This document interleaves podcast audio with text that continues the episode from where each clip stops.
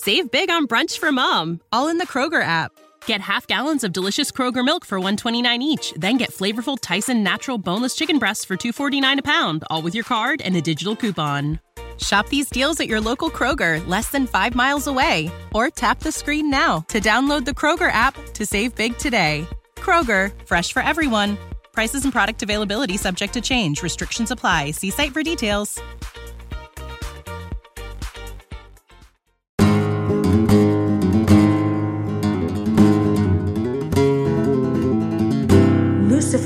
Lightbringer presents The Mythical Astronomy of Ice and Fire.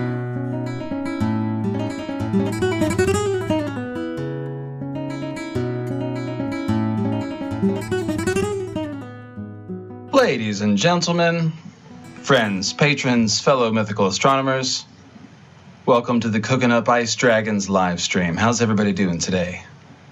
I myself had a nice big home cooked breakfast eggs and bacon, lots of sharp cheddar cheese, bell peppers, that kind of thing. That's how I like to do my Saturday. How are y'all doing? What did everyone eat for breakfast? Better question what did y'all think of the last episode? Even better question how do I sound? How's the audio? Hey, Zach. Hey, Matt Stoyles, Steven Stark, Brand the Builder. So many friends. All right, sounding good. Thanks, everybody. Okay, so let's start off. Hey, Jancy, thanks for showing up and signing up for Patreon, by the way. Let's start off by asking you guys. Uh, take the questions in the chat. I've got a bunch ready. There was a lot of good questions sent in from across the land, but you guys are here live. Hey, Lady Shar. So uh, if you got any questions, go ahead and fire away right at the beginning. Eggs and peppers. Yeah, it was a little Dornish. I definitely am liberal with the pepper, although there was no uh, no no uh, snake venom or uh, you know nothing really truly hot. But hey, Scott. Hey, Indiana the Wise. I got one of your questions from uh, last month. Oh, by the way, um, hey, Searing Abyss. If you sent in any questions uh, last month for the Q and A, I was not very good about answering them. I uh, had poor Quentin on, and I pretty much just picked his brain about Euron and stuff, and I think that came out really well. But uh, if you send something in it didn't get answered, uh, I might get to it today. I grabbed a bunch of those. Hey, from Sweden. Yeah, we were just uh, I was talk just talking to Blue Tiger today about where everybody listens from and everybody comes from, and uh, it's really awesome how international the fandom is. So, hello to everybody in Europe or anywhere else where you're staying up late. Sweden, Austria, very nice. Hey, Christoph. All right, so I'm going to start off with I'm not seeing any questions right away. Oh, Tunisia, Toronto. So if you guys, like I said, if you guys have any questions, go ahead and throw them at me. But I'm going to start off with one kind of meta question that I got from Theory Fletch. And he says, Hey, LML, another great episode. Thanks. You're welcome. I was thinking it through. I would have been, uh, it would have been so much cooler if I had figured out this stuff on my own. Not saying that I could have. I have a suggestion for a future episode. Give us the evidence and a hint or two about what to pay attention to, but none of the conclusions slash analysis, and then give us a week or two to puzzle it out as well as we can. Then the next week, do a follow up episode where you show us your thought process about the conclusions. Not sure how it would turn out, but I think it would be a fun. Let me scroll up real quick here. Oh, how's this work? There we go. I think it would be a fun and interactive way to enjoy your content. It might also be interesting to hear some of the different conclusions people came to as well. So I thought that was a pretty cool suggestion. I'd like to ask Monica, you're not late at all. We're just starting. How's it going? Hey, Viserious Sunbreaker. But uh, so this question is an interesting question. I think about format a lot, and so what this uh, what Theory Fletch is is suggesting is like, hey, instead of you know, let us have some of the fun of of of making these discoveries. You know, maybe throw us a few hints or a few bones, and then you know, let us run with it. I I do try to do that a little bit, um, in the sense that frequently in my episodes. Uh, I'll give like a sort of reference to what we'll be studying in the future. And so I'll mention something and be like, like, for example, it was in episode two of Moons of Ice and Fire that I started talking about a dragon locked in ice and the idea that the uh, ice moon meteor, you know, one of the meteors from the fire moon rather might have gotten stuck in the ice moon. I talked about, I've thrown out the, like, I haven't gone to uh, the Eyrie to talk about Sansa yet, but I've told you that Sansa is a fire moon person that essentially when she gets stuck in the Eyrie, that's like a piece of fire moon getting trapped in the ice moon. So if you wanted to, you could, uh, Searing Abyss says, I need it spelled out to me. yeah, so, you know, some people do, um, some people don't, but there's a good point here. And the point is, I do have a lot of fun exploring all this. And, you know, some of you guys are on Twitter, uh, you know, chatting with me as we're sort of developing ideas, you know, with uh, people like uh, Ravenous Reader and Blue Tiger and Unchained and Isabel Harper, who's I've found out goes by Sarah on Twitter. In any case, it's fun to make these discoveries, and I do try to give you guys a little bit of a lead so that you can sort of guess out ahead of time. And also, I don't always give you all of the examples of a given scenario. Like I haven't given you all the Night's Queens. For example, Shae turns out to be a great Night's Queen. And I didn't really say anything about Shae. I had a couple clues about her, but um, I just hadn't gotten into Tyrion and Shae lately. And so somebody picked up on the clues about Shae, And on Twitter last couple days, we've all just been brainstorming and tracing out her whole stuff. And we found a bunch of matches for Tyrion as a Night's King character. Uh, and so, you know, you just don't ever assume that I'm giving you the whole story because I'm not. Like there's there's way too many examples for me to try to do include in one essay or else it'd be three hours long. I've I've tried to do that before, but they just end up too long. So I usually try to limit to like three solid examples of of a given pattern. But I am so I've given this some thought, and I actually ended up doing something like this. Uh, I recorded a podcast with Quinn from Ideas of Ice and Fire two days ago, and I hope that all of you guys have checked him out by now. I've been on his podcast, uh, you know, several times. He does live streams on YouTube a lot, and he also does great stuff about Dune and, of course, A Song of Ice and Fire. He's got that really low, creepy reading voice that I love to talk about, like Asshai and Lovecraftian things. In any case, we recorded a podcast about the others, and about actually not about the others. It was about all the sort of humanoid uh, people, humanoid creatures that aren't humans that are in a Song of Ice and Fire, such as the Children of the Forest, the giants, the others, and like lizard men and winged men and brindled men and the old ones and the deep ones. We talked about the deep ones a lot. And so what I'm getting to is that I actually um, whipped out the beginning of a new theory that I've been working on about the old ones and the green men on his podcast. And it's only the first half. And so if you listen to that, there's going to be some clues that you can take and run with further. So, Theory Fletch, if you're listening, and anybody else that wants to kind of have some of this joy of discovery, make sure you listen to the Ideas of Ice and Fire collaboration that I believe will be coming out next week on his channel, and I'll be sure to tweet it out and link to it. And um, you'll get a brand new theory that's pretty damn exciting. I'm I'm pretty pumped about it but I've only I've only just sort of walked you up to the doorstep of it. So if you want to, I'll leave you with a lot of clues to run with and explore. That's the point. Kevin Meeker hit me up with a super chat. Thanks there, buddy. If you've got a question, feel free to fire it at me and I will get it away. And so, in case you didn't know, um, YouTube's got this cool thing called super chat. If you like what I'm doing and want to keep me fired up and excited or throw me a few bucks, you can hit the little dollar sign by the comment thing and send me some money and it's just what it looks like. And if you have a question, of course, you can attach it to the you know dollar bill and send it forward and you'll get a quick answer. So let me just scroll through the chat real quick and see if I got any questions that I missed.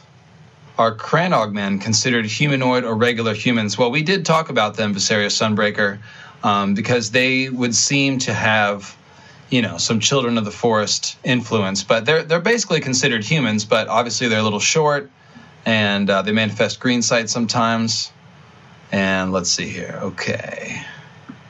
If you've come here to debate rlj you'll probably be disappointed. Just say that real quick. Uh, let's see here. Hey cecilia cogsworth. Hello from madrid. Thanks for coming. Can the long night be a nuclear winter? Well, of course, if you've read any of my stuff, you'll know that I think it's a volcan uh, not a volcanic, but an impact winter, which essentially works the same way as a nuclear winter. So, for all intents and purposes, you know, the the cause of it is different, but the effects are very similar. Uh, I guess the nuclear winter has a radiation fallout that an impact winter would not, except for that the meteors in this world are magic.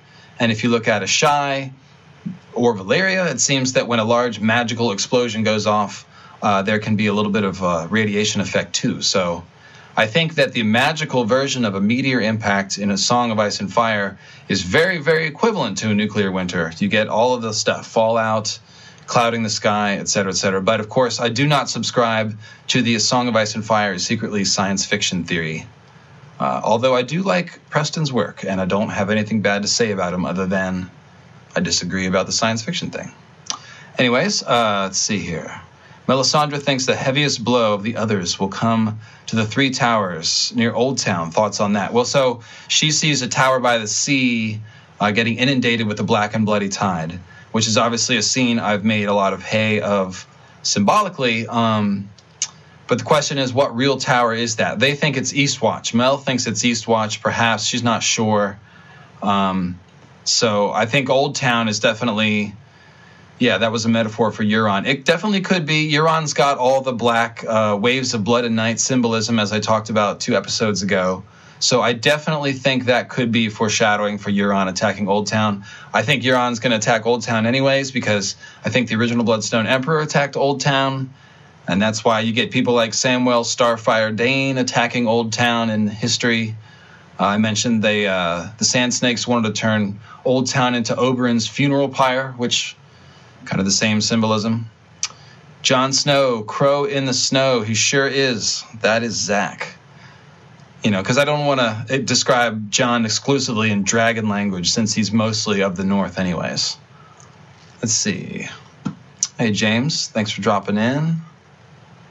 Thanks, Kevin. Yes. Uh, no, it's cool. If dude, if you ask me a question I've answered in a podcast somewhere, that's totally cool. I mean, I've made a lot of podcasts. I don't remember everything I've said. It's okay to ask another question.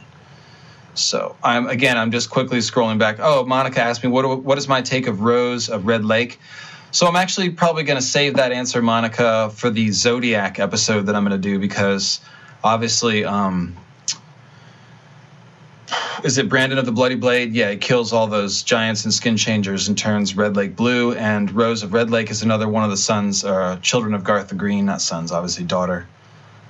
So yeah, I, will probably save that take, but it's obviously you know it has to do with skin changing being part of the Garth Green legend, which I subscribe to. And yeah, I just I say it every every week now or every month, but yeah, if you're not on Twitter you got to get on Twitter. The Song of Ice and Fire fandom is really strong on Twitter. Lots of fun. It's pretty much the best use of social media for our fandom, I would say. All right, let's see. What do we got? What do we got? Will Jon Snow be hot hands? Yeah, I, I that would be cool. I'd like to see that. But all his symbolism is like frozen fire, so he might be like cold hands. I, I'm pretty sold on the white hair thing be cool if he looked straight up weirwood, like red eyes and white hair, like a walking blood raven, if you will. Um, so I'm rooting for that. My, my see, my cowboy fiance, my cowboy's fiance says, "Does Dany's dream of fighting the others in the Riverlands mean the others will be making all the way down to the Riverlands, or only symbolically showing they will be her biggest battle?" Well, um, I think the so many of the major battles in this story occur in a river, and I think that's symbolic of like the river of time and the weirwood nets and all that stuff.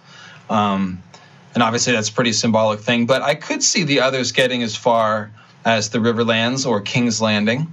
I could definitely see that. I mean, George has to fill up that battle. You know, it's not just going to be one battle. You know, um, you know how George likes to write. He doesn't like to write literal like the high action of the battle. He likes to deal with like the periphery of it and the setup to it and the aftermath. So we'll have to see. We'll have to see. There's no disliking Jon Snow allowed here. Sorry, I apologize, but no, I'm just kidding. Uh, Chicken Lipstick showing up late to the stream, out marching. That is awesome. You're totally excused. I realized uh, only yesterday was a bit of poor scheduling on my part. But let's see. Steven Stark hits me up with a super chat question. Do you think there is an ending for the story that will validate my theories in a direct way? i.e., second meteor, 12 companions, etc. So, this is a great question, and it's probably one of the best questions or criticisms criticisms that I encounter. It's reasonable. So I definitely think there's a lot of stuff that George Martin is not going to give you super solid answers to. Um, a lot of the mysteries, and that's like not just my stuff, but any given mystery.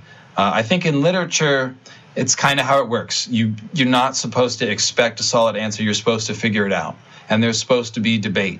You know, a great work of art people talk about it and they debate about it for a long time after it exists. So I think that's definitely part of the case. However, um, logic dictates that if a meteor attack caused the first long night, uh, that a meteor attack might cause the new long night. And I definitely think I found uh, foreshadowing. So if there's a meteor event in the next two books that causes a new long night, I would say that would probably validate uh, my theories pretty well. Um, it's I if uh, if we don't get a new meteor attack, I don't know that that necessarily disproves my theories, but I'm definitely going to be scratching my head and looking over things and seeing what actually happened and reconsidering things. So it's hard to react to that until I see. And then yeah, the other thing that we could see is some sort of long night's watch. You know, I don't know if we'll get 12 zombies. It might be a lot to ask, but um, it'll be you know what will they do with Jon? Will Jon use his advantages of of not having to eat or sleep? That's we don't even know if Jon will be like Cold Hands. Like maybe he'll get resurrected all the way to where he can eat and sleep, so he can actually you know reproduce and procreate. Maybe that's important. Uh, or maybe he'll be you know like a Cold Hands style zombie. So that would be a good validation. Um, I also, God, there was one more. I was thinking about this just the other day something that I've predicted that I would like to see. Um, I'd like to see Oathkeeper end up as being like the most important new Lightbringer sword. That would be cool, just because it's the original ice. Uh, let's see. Pegleg Pete hit me up with a super chat.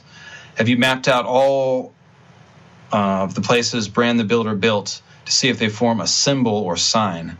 No, I haven't, Pegleg Pete, and I, it's not really something I get into as far as like looking for those kind of shapes. Although I will say that Joe Magician, you know how Westeros has a bunch of names that sound like body parts. It's got the God's Eye, the Arm of Dorne, uh, it's got the neck and the fingers. And so uh, Joe Magician, and I'll I'll try to share this picture on Twitter, but Joe Magician made like a, a, lumpy picture of a person, and it's kind of like a person with like his his arm over his head like this, and then like he interpreted the neck as like somebody else's the fingers sort of choking the neck, but it's actually upside down. So it kind of evokes an Odin like hung upside down from the tree sort of thing. But I've got no idea if that's intentional. So I don't know. I don't usually get into map tinfoil, but there is one thing that I like um, that I almost included.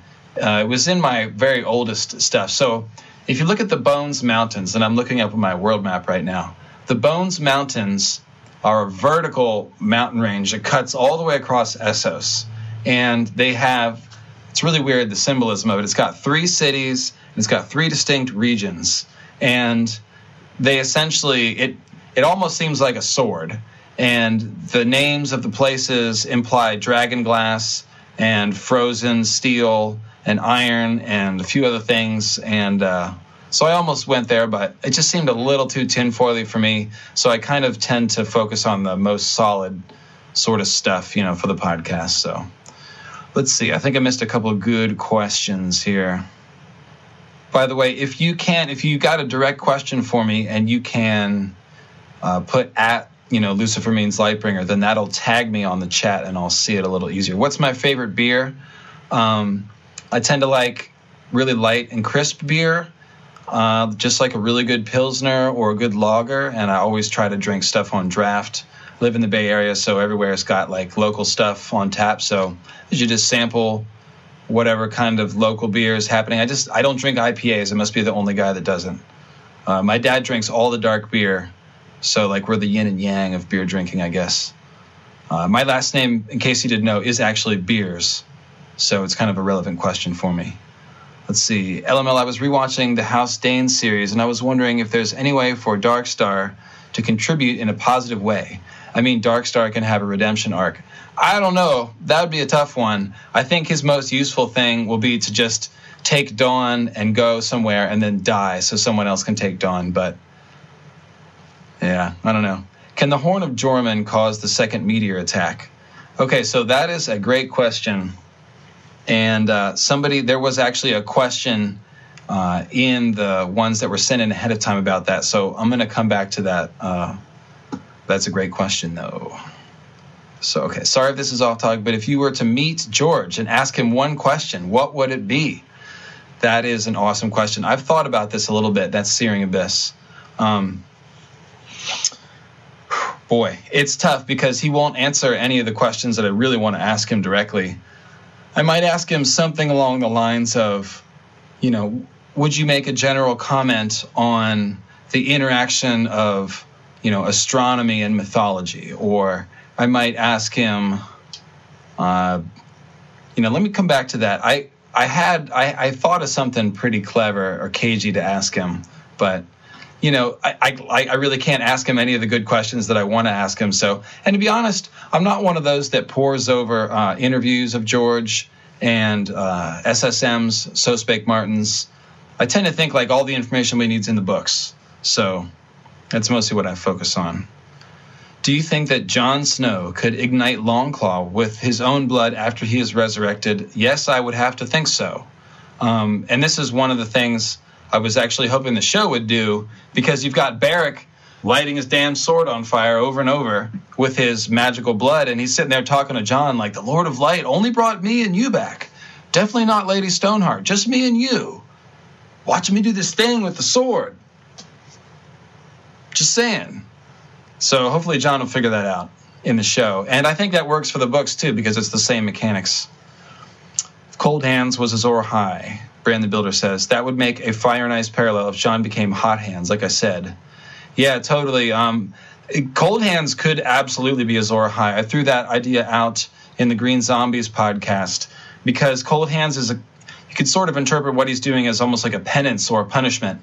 He's you know he could be hundreds of years old and his he's doomed to just like wander the frozen lands forever and ever, waiting for Bran to show up to help him or whatever. So that kind of sucks. Maybe that's his penance for causing the long night, if indeed he had a redemption arc. I kind of like the idea that he's one of the last heroes 12, just like a random one of those 12 that survived and stuck around. Is Stannis important to the story? Yeah, I think so. I mean, every character is important to the story, even if they don't end up at the last battle. Um, Stannis has obviously moved a lot of things forward. He's a great character. He's a very unique character, and he's an important Azor Ahai parallel. Uh, and he's also a stag man. So yeah, I'm I'm a fan of Stannis. What will be his next move and story arc? So I tend to think he probably won't live past the Battle of Winter or the Battle of Ice. He might either die during the battle or perhaps soon after, but seems like that's pretty much the end of his arc. Um, I think the Battle of Ice is just going to be way cooler in the books, so I'm kind of looking forward to see what that happens. Steven Stark, do I have a favorite POV? That's a good question. Um, let's see. I uh, oh yeah, so I'll answer that, but real quick. Brand the Builder did just write a cool blog entry about hot hands. That he did. Um, so yeah, drop a link to your essay about hot hands because I thought that was cool.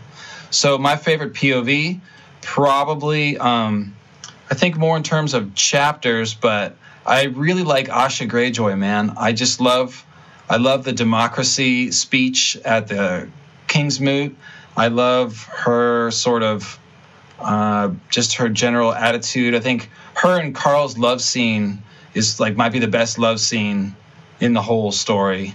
And you know, with all due respect to the fat pink mast, and I mean, just what's not to like about Asha? Plus, the Wayward Bride chapter is my favorite. I mean, it's like my top three. I don't know if it's my favorite favorite, but it's right up there. The symbolism in the Wayward Bride is the best.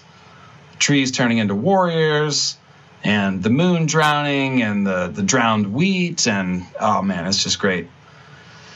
So yeah, really like that. Um, I love Jon. I'm a big Jon fan. I think his story is interesting and only going to get more interesting. And obviously, when a Bran chapter comes up, that's probably the most exciting.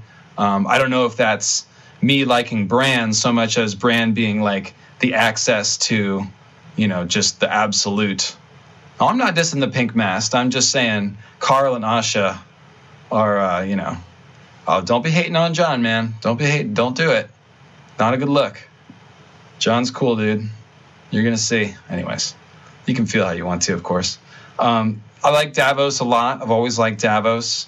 Uh, I think I actually like Sansa's POVs, and I say actually because just Sansa gets so much hate, but I think she's a good character, and I think her stuff in the Eyrie is only going to get more interesting.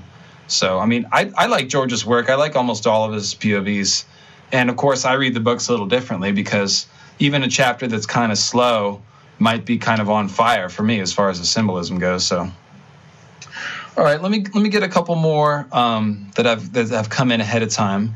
You guys are not going to believe how hard this question is. And this is uh this is Eris from YouTube. She sent this in like a month and a half ago, and I told her I was going to answer it uh, on the last live stream, and then I think I got a little starstruck with poor Quentin on there.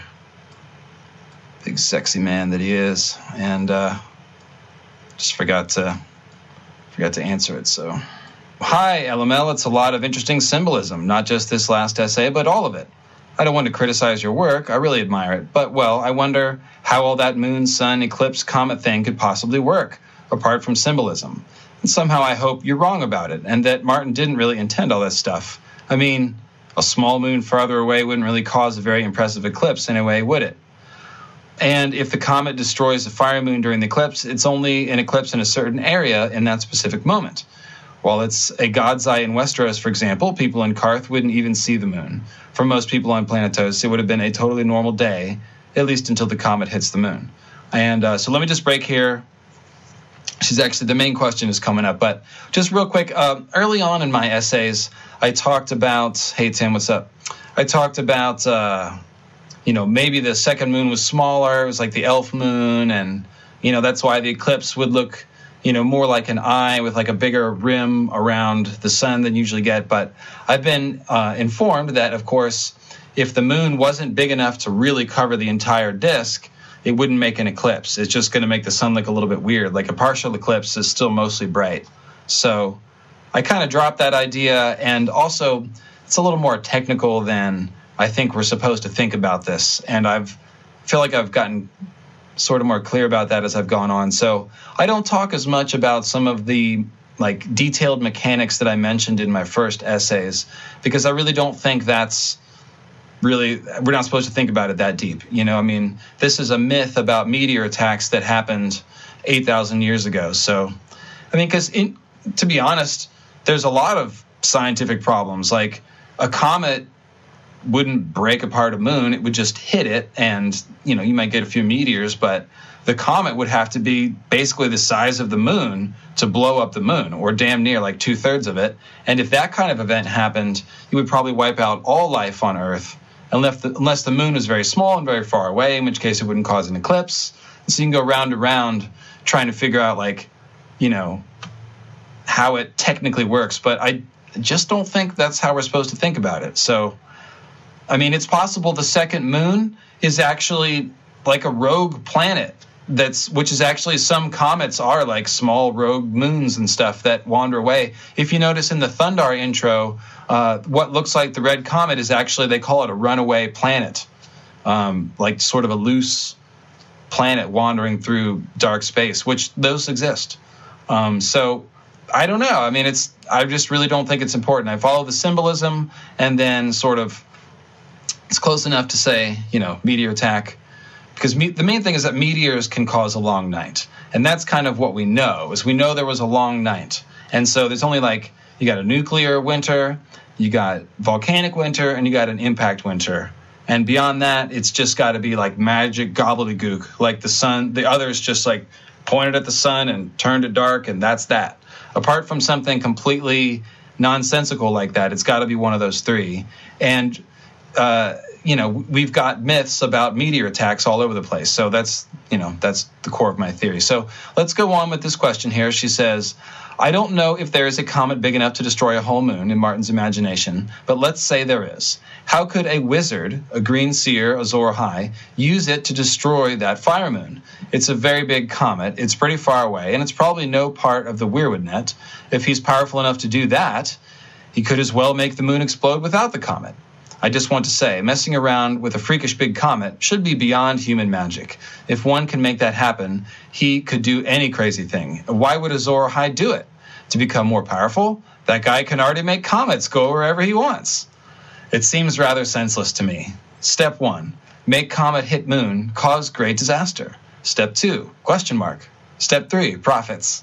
You know I like the underpants gnomes. Shout out there. So if it was for the fire of the gods, then Martin's use of that term is quite unusual. Prometheus or Adam and Eve got the divine fire. They paid for it. They got it. Azor Ahai was godlike to begin with. If he really killed another god, you know, the moon, uh, what did he get? A long night, a few meteors, and White Walkers? If he wanted to usurp the great empire of the dawn, I'd say he failed. And I don't know how he ever hoped to succeed with comets and moons and sacrificing cat women, stag men. Besides, why would the eclipse be of any importance at all? I don't say you're wrong about it. There's pretty much evidence for it. I simply don't understand why Martin thought it was a good idea.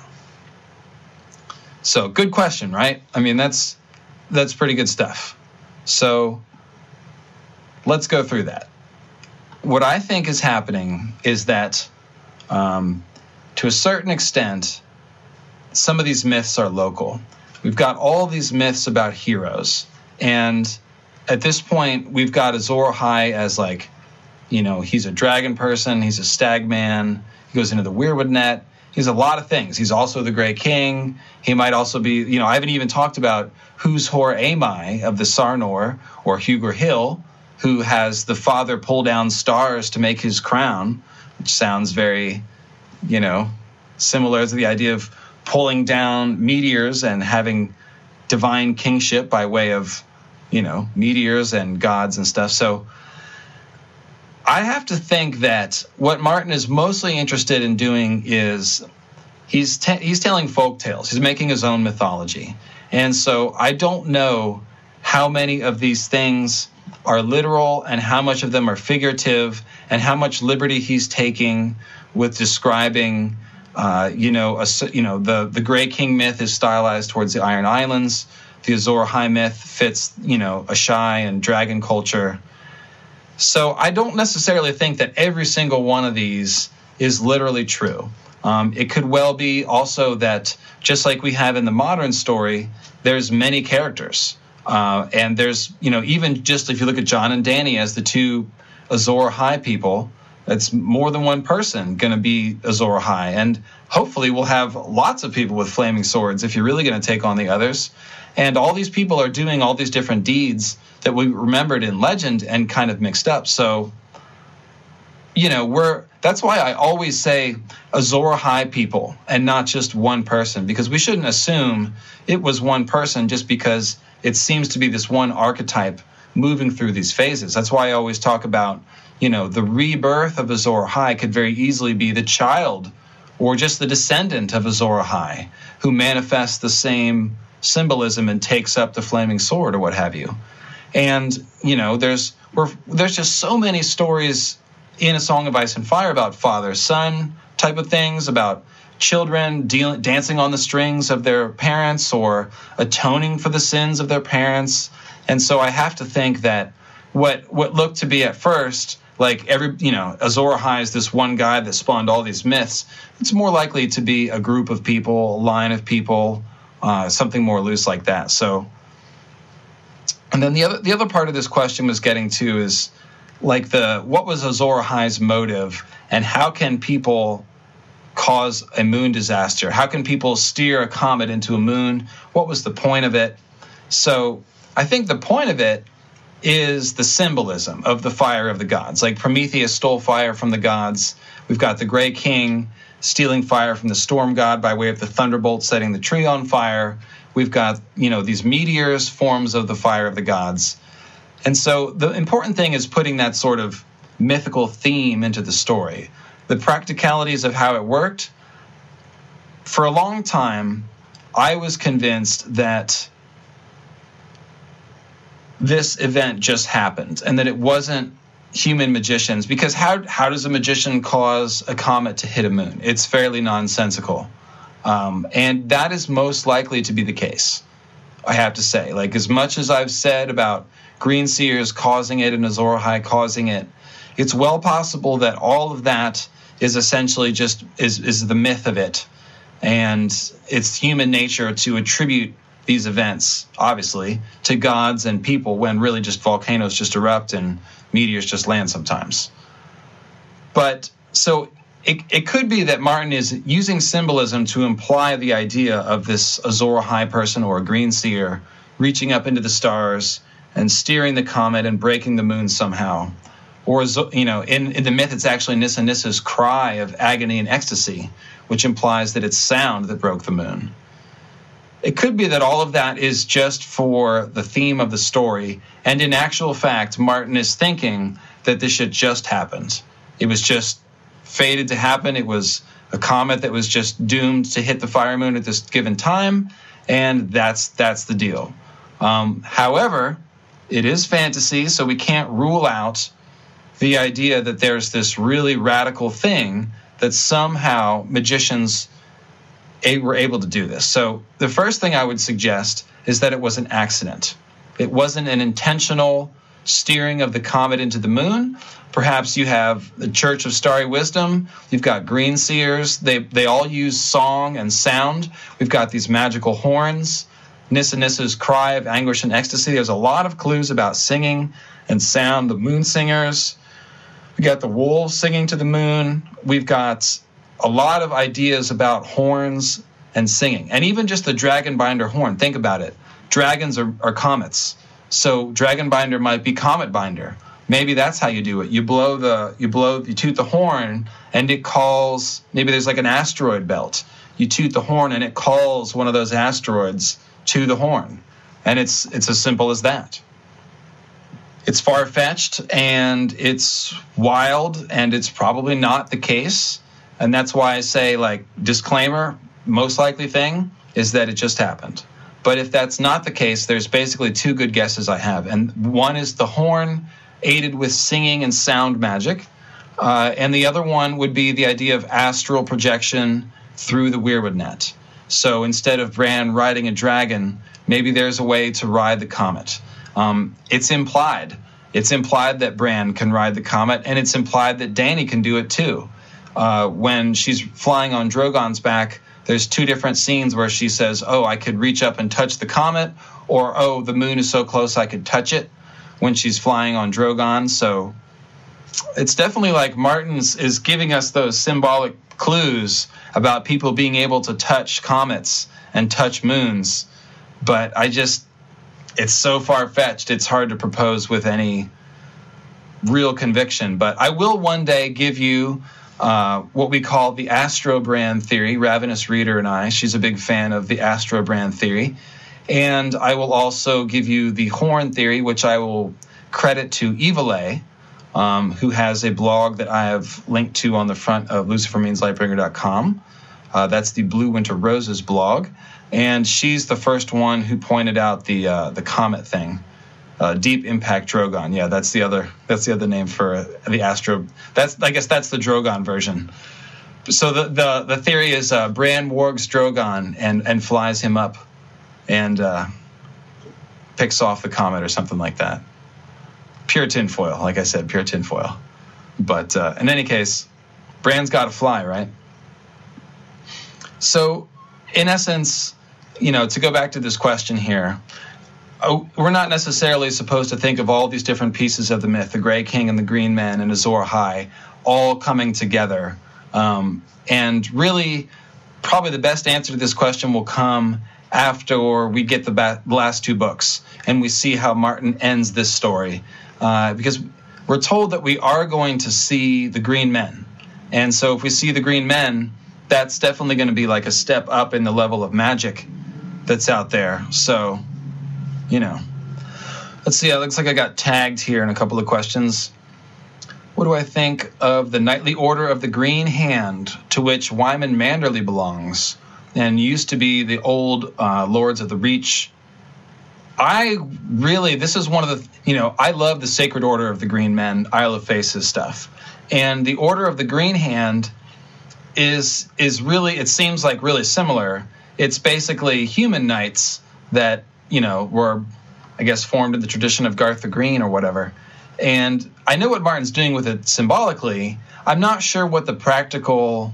I mean, it's just a knightly tradition in Westeros. You know, like I guess before the Seven and the Andals had knights, the Order of the Green Hand was probably just like you know some elite warriors, I guess, in the Reach. But as far as symbolism, the whole point of Manderly still being a member of the Green Hand is White Harbor. Um, I'm going to talk about White Harbor a lot in the next episode which is going to be about the last hero. And White Harbor is a primo dragon locked in ice symbol because it's got the wolf's den, uh, you know, in the middle of White Harbor, which is a white city. And in the wolf's den is a gaoler named Garth.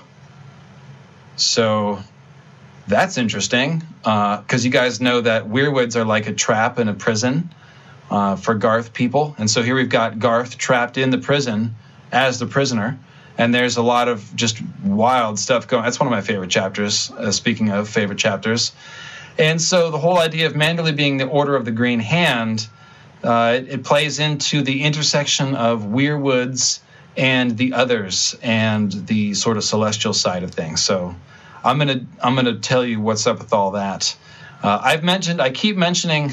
I'm sorry to keep mentioning this without giving you the essay, but Ravenous Readers great under the sea uh, metaphor discovery, where the green sea is in the ocean and green seers, these two phrases are being swapped. And so a lot of the stuff that Patchface sees under the sea is actually taking place in the Weirwood net. I'm actually, we will give you, like, promise, we're going to give you episodes about this as soon as I can.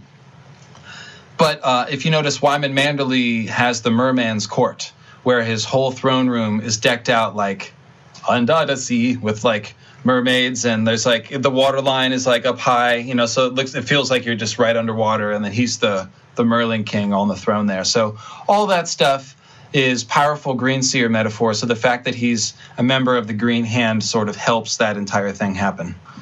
Uh, zach grinikoff grin uh, uh, oh man I've, i do not have your whole patreon name on tap zach is one of my patreon's subscribers and I gave you a particularly good name, but I don't remember what it is right now. Let's see. Uh, he asks, "What about Winterfell? Do you think it's possible that there, or maybe uh, still is a green seer down in the crypts? Absolutely, not like a living one, but is there like a weirwood throne down in the crypts? I'd have to think so. I'd like to see Bran sit on it eventually. Uh, that's one of the predictions I've made. Don't, don't think I was first on that one, but I do think that will happen. And Winterfell." is another great uh, dragon locked in ice symbol, as I'm sure many of you have guessed, especially since it has the warm water running through the walls, which is compared to blood, but it's obviously surrounded by ice and snow. And the Stark sigil is more the same, with a gray wolf surrounded by white ice and snow. Let's see here. Is the guy in the Black Gate the drowned god? Um, I mean, I don't believe that there are gods but I guess I could sort of see where you're going with that since he's under the sea, quote unquote. Uh, I don't know. I guess we'll have to talk about that. Uh, Steven Stark with a super chat. Are you going to Con of Thrones? Hoping to meet you. Yes, I am planning on going to Con of Thrones.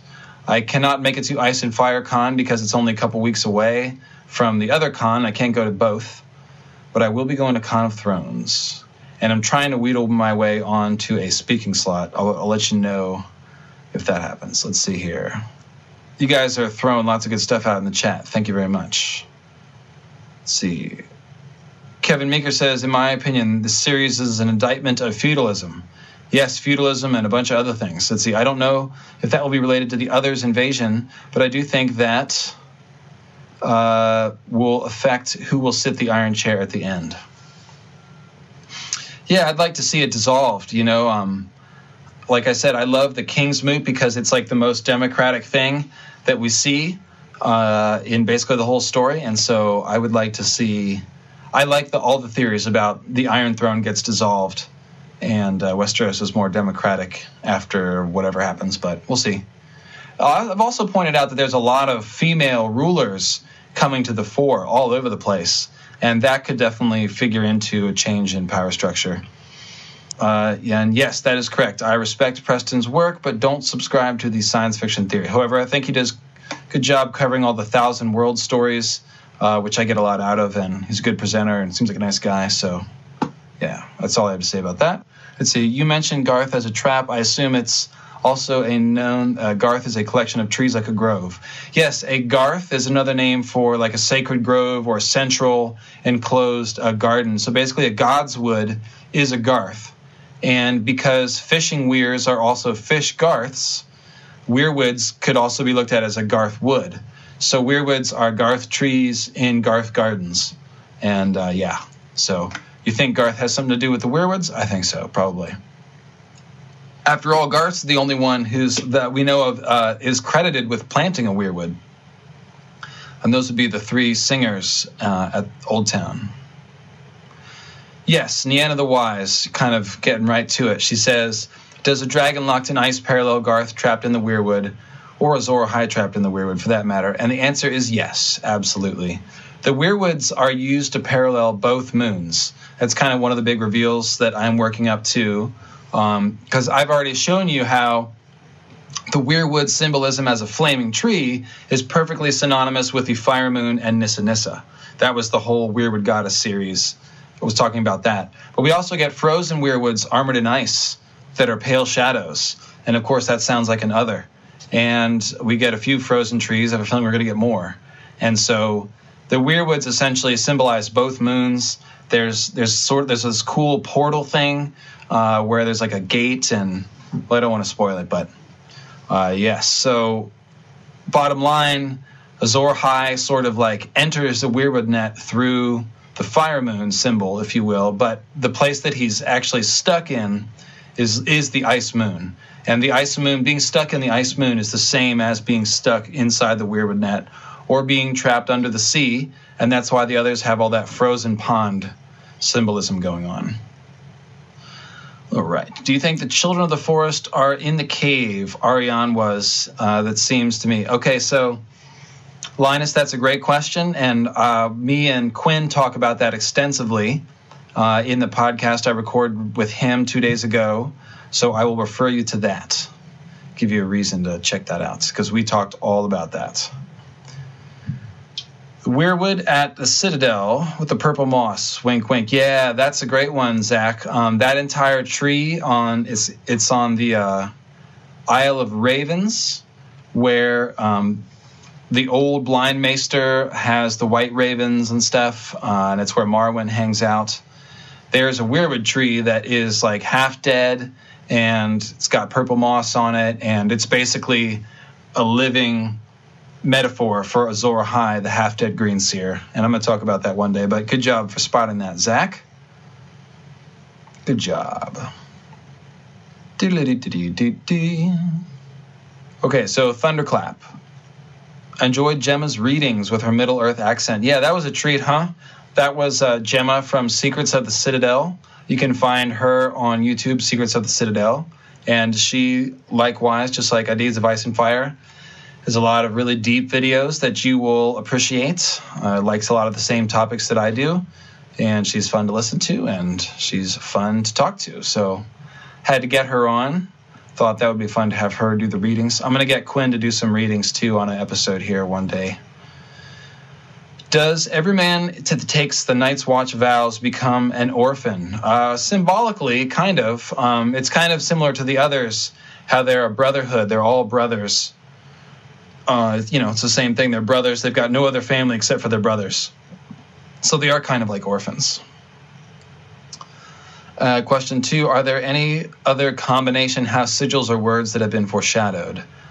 I.e., Stark Arryn would be a winged wolf under a crescent moon, or Stark Baratheon. Ours is the winter.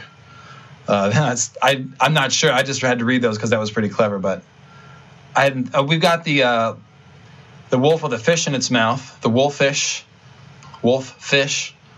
uh, that symbolizes, you know, the Tully Stark union, and that's sort of punned on uh, in A Feast for Crows when Jaime and company are assessing the loyalty of the people who used to serve with Robb Stark, and they're saying, "Methinks their hearts are still wolfish, wolfish." Anyways, and then let's see here. Question three: Is Sansa going to transform from her dark meteor appearance to Night Queen? If so, what's she about to do? What's she going to do about her hair? Well, if you think about it, this already happened. Um, when she left King's Landing after doing all that Fire Moon uh, Nissa Nissa stuff, she dyes her hair dark, and she also dyes uh, the hound's white cloak that he leaves her dark green.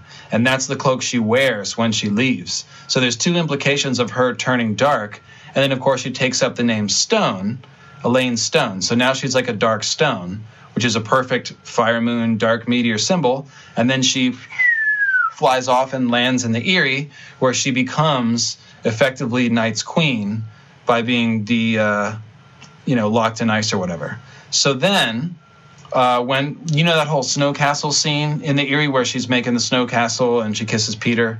She's also making child snow knights, meaning snowmen, uh, but that's the same phrase used to imply the others when uh, Sam's talking to Cotter Pike, when he says, "Did you stab an other, or you know, was it just some child snow knight?"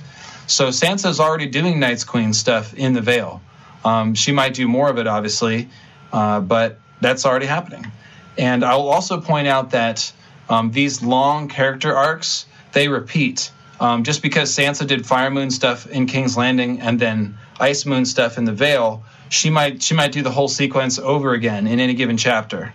So it's you have to remember that when you're looking at the the larger arcs is that within those arcs are many chapters in which they may depict their entire cycle in miniature.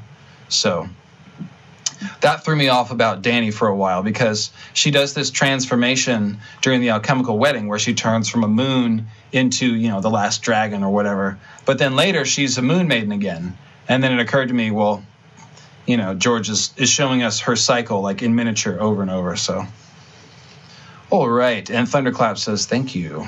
The answer was pleasing, I guess. Let's see.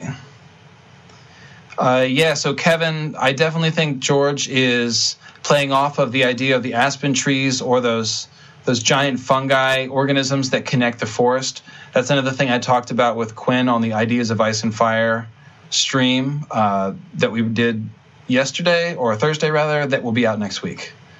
So look for more of that. That's a pretty cool line of research there.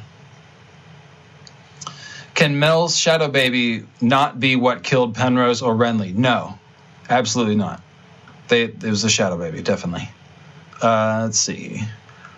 I like the joke and dance about a knight losing his horse becomes a snowman without a sword. Yeah, okay, so you have to pull that quote. I don't remember that one. I mean, I vaguely remember it, but let's see. Fashima Scott. Now I understand why the dragon had blue flame when it put a hole in the wall on the show.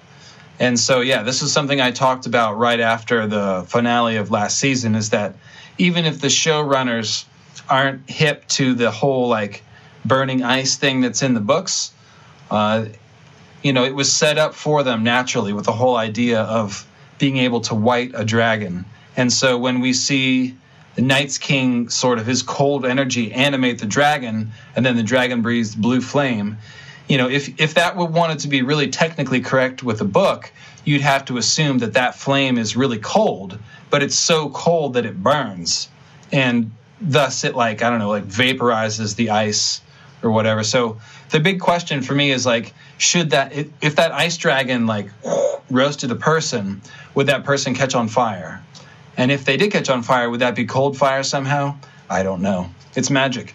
But nevertheless, we've been seeing the others with blue star eyes from the beginning. I mean, it's like the defining thing about them is their burning blue star eyes. So the idea of burning cold, I mean, it's baked into their whole thing. And it was cool to see the show sort of pick up on that and run with that. Uh, and I, I was very excited to be honest. Like, there's a lot wrong with what the show's doing, uh, and a lot you can criticize. But I mean, come on, that was pretty fucking cool. I thought the uh, the whited dragon destroying the wall with blue flame. I mean, I was clapping. I thought it was cool. I don't think that's how it'll happen in the books, but I think it'll be an ice dragon meteor. So symbolically, it'll be similar. Where's the horns? Well, let me see. Oh, there's 101 people watching. Shit. I guess I owe you guys some horns. Hang on a second.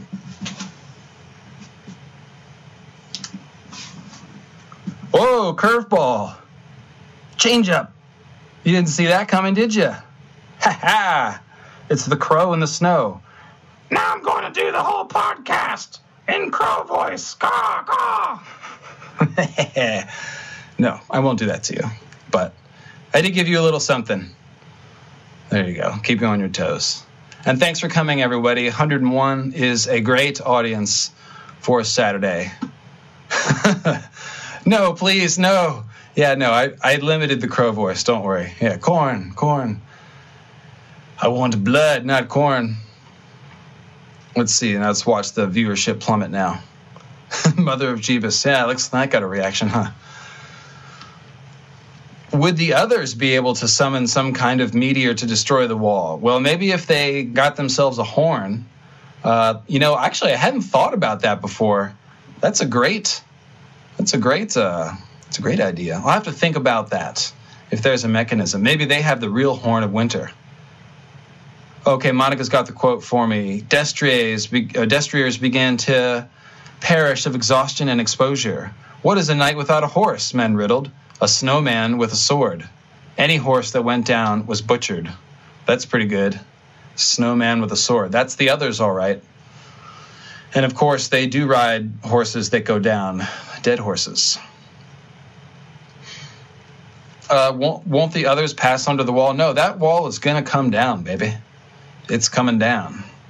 And I think, again, I think that's a great way for the whole meteor thing to happen is to cause the new long night is it'll knock down the wall uh, while it, you know, so we'll get the wall coming down and the darkness happening all at the same time. So if, um, like I said, the, the two things that I've got for potential for magicians to break a moon involves dragon binder horn or Bran doing astral projection. I don't see Bran trying to break the moon. Um, so unless he does it accidentally, I think it's the Dragonbinder horn is our best guess. And as you saw in Moons of Ice and Fire 4, there's a ton of symbolism linking Euron to the others. And it's hard to figure out what direct connection Euron's going to have with the others. And if he triggers the new long night, then uh, that'll be the answer. Is Tyrion uh, a dark meteor figure which doesn't drill into an ice moon? Sansa a dark meteor that does. Rusted Revolver. Um, what are you asking me now? Let's see. So I'm not. I I have to take a pass on the Tyrion question. I just we just figured out that he's a Night's King figure uh, the other day, and I don't know. Um, I'd have to just look at all his scenes to figure out if he has dragon locked in ice symbolism or if that's something still to come. Um, he does get locked in a barrel. I don't know if that counts, uh, but okay. Next question here. Chicxulub Rob, blue stars are the hottest, my friend, because I mentioned I said that white stars were the hottest and blue was the second hottest. Chicxulub Rob says that no, blue stars are the hottest. The hottest spectral types are in order O, B, A, F, G, K, M, and L. O stars are vivid blue, blue uh, B are bluish white, A are white. So the burning stars thing actually works with your cold is the hottest idea quite well. Indeed, it lines up perfectly.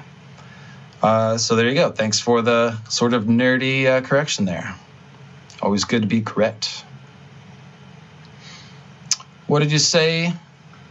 Raven Salix? Tyrion penetrates the ice moon via his plunge into the icy cold sorrows. Oh, yeah, totally duh. And the whole um, the uh, voice of the first men uh, has identified the bridge of dream as a good weirwood symbol because part of the whole weir thing is that a weir is a bridge. And so we've got this bridge over this river where like the time is looped around. It's pretty good weirwood uh, symbolism. And we've also identified the stone men and uh, grayscale in general as being others symbolism. So yeah, him going under the sea in the cold sorrows, right there. That's definitely dragon locked in ice symbolism. Nice job. Ravenous Reader so smart. I'm glad she's my friend. All right, so now let's keep going. Vertigon. I mentioned, oh, so he's quoting part of my essay where I was talking about ice and fire being the yin and yang of the story. And I was talking about how there's no such thing as purity. There's a white dot on the black side, black dot on the white side, and how everything contains an element of its opposite, how the dividing line isn't straight but rather an S shape. And so his comment was For me, this has become the most enticingly complex, complex enigma within the series the discussion on the nature of duality. As you've pointed out, LML, it's important to view duality not from the false position of a moral uh, duality of pure binary opposites in the direct and eternal conflict with one another, with one being ultimately positive and the other negative, which would be Mel's perception of duality, but rather from the perspective of ontological Taoist dualism. That the that these two opposite forces complement and interact with one another, that they do in fact rely on one another to exist. In my mind, there's no more uh, encapsulating image of this coexistence than the one offered in Daenerys' final trip in the House of the Undying. And I have to say, I felt a little dumb for not uh, including this one. Uh, Bran the Builder's asking me, will Jaime get Widow's Wail? Could Tyrion actually have Widow's Wail? I don't think Tyrion would have it, um, but Bran, uh, Jaime could certainly get it. And that'd be cool if he had that and Brienne had Oathkeeper. That'd be pretty dope. Be sort of a fulfillment of that dream, right? Finally, the stair opened, and this is Daenerys in the House of the Undying. Finally, the stair opened. To her right, a set of wide wooden doors had been thrown open. They were fashioned of ebony and weirwood, black and white grains swirling and twisting in strange interwoven patterns. They were very beautiful, yet somehow frightening. Daenerys, uh, Storm of Swords. So that's exactly what I'm talking about. We've seen the black and white, weirwood and ebony thing on Tobho Mott's shop and at the uh, House of Black and White. Um, but this is different here because the grains are actually swirling and twisting, interwoven. And that is a very, very good depiction of that sort of yin and yang principle that, that we were talking about. So, really good catch there by Vertigon. Thank you for the catch and the great comment. And uh, I probably will have to go back to that scene and check it out. Yeah, that's pretty good yin yang stuff right there. So, got a super chat here from Stormy4400. Stormy Daniels, is that you? the sapphires Symeon put in his eyes were really lapis lazuli with the as root of azure, a blue stone, play on words with azor. Oh, okay. Uh, let's see. Also, his name reflects Simon Peter, who started the Christian church. I theorize he is Azor Ahai. So Symeon Star Eye. So Symeon and Simon obviously cognates, and so right, so okay, I follow you. The star eyes instead of star, star sapphires, maybe they were lapis lazuli, which is a totally good guess because that's a stone that uh, ancient man definitely revered and often used for uh, sacred uses. One of the more famous blue stones besides sapphire. Uh, so that's cool. Azure and uh, Azor. And I know there's an Azure emperor in the Golden Empire of Yi So there you go. Unchained, Ravenous Reader, Blue Tiger. There's a new plaything for you guys. We love the phonetics, man. George really does a lot with uh, with grammar and stuff. So that is really cool. Um, if if that's the case, if that if uh, one of the things that Azor is supposed to reference is Azure, meaning blue, then that's kind of a hint that Azor Ahai is the Night's King, built right into his name. So that's pretty fucking cool. Nice one. I will give you a hat tip if and when I use that in a series. We will explore that idea further and see if it bears out. Uh, we'll have to look for all the uses of uh, lapis lazuli in the books and see what it says. Um, Matthew Stoyles points out that a wooden barrel is a good symbol of a weirwood, such as the wooden barrel that Tyrion is stuffed in. Yes, indeed. And another parallel one is when um, Tyrion is traveling to the Rhoyne in Illyrio's uh, palanquin, and uh, anytime they're in a litter or anything like that, that's like, you know, primed for symbolism, and there's a lot of stuff going on there. So that's when he drinks the fire wine and dreams of dragons. All right, let's see. Yeah, Daenerys has some amazing translations. Dan Aries and Dane. Uh, yeah. So, but Symeon being able to see without eyes. Yeah, that's another green seer clue too, isn't it? That's cool.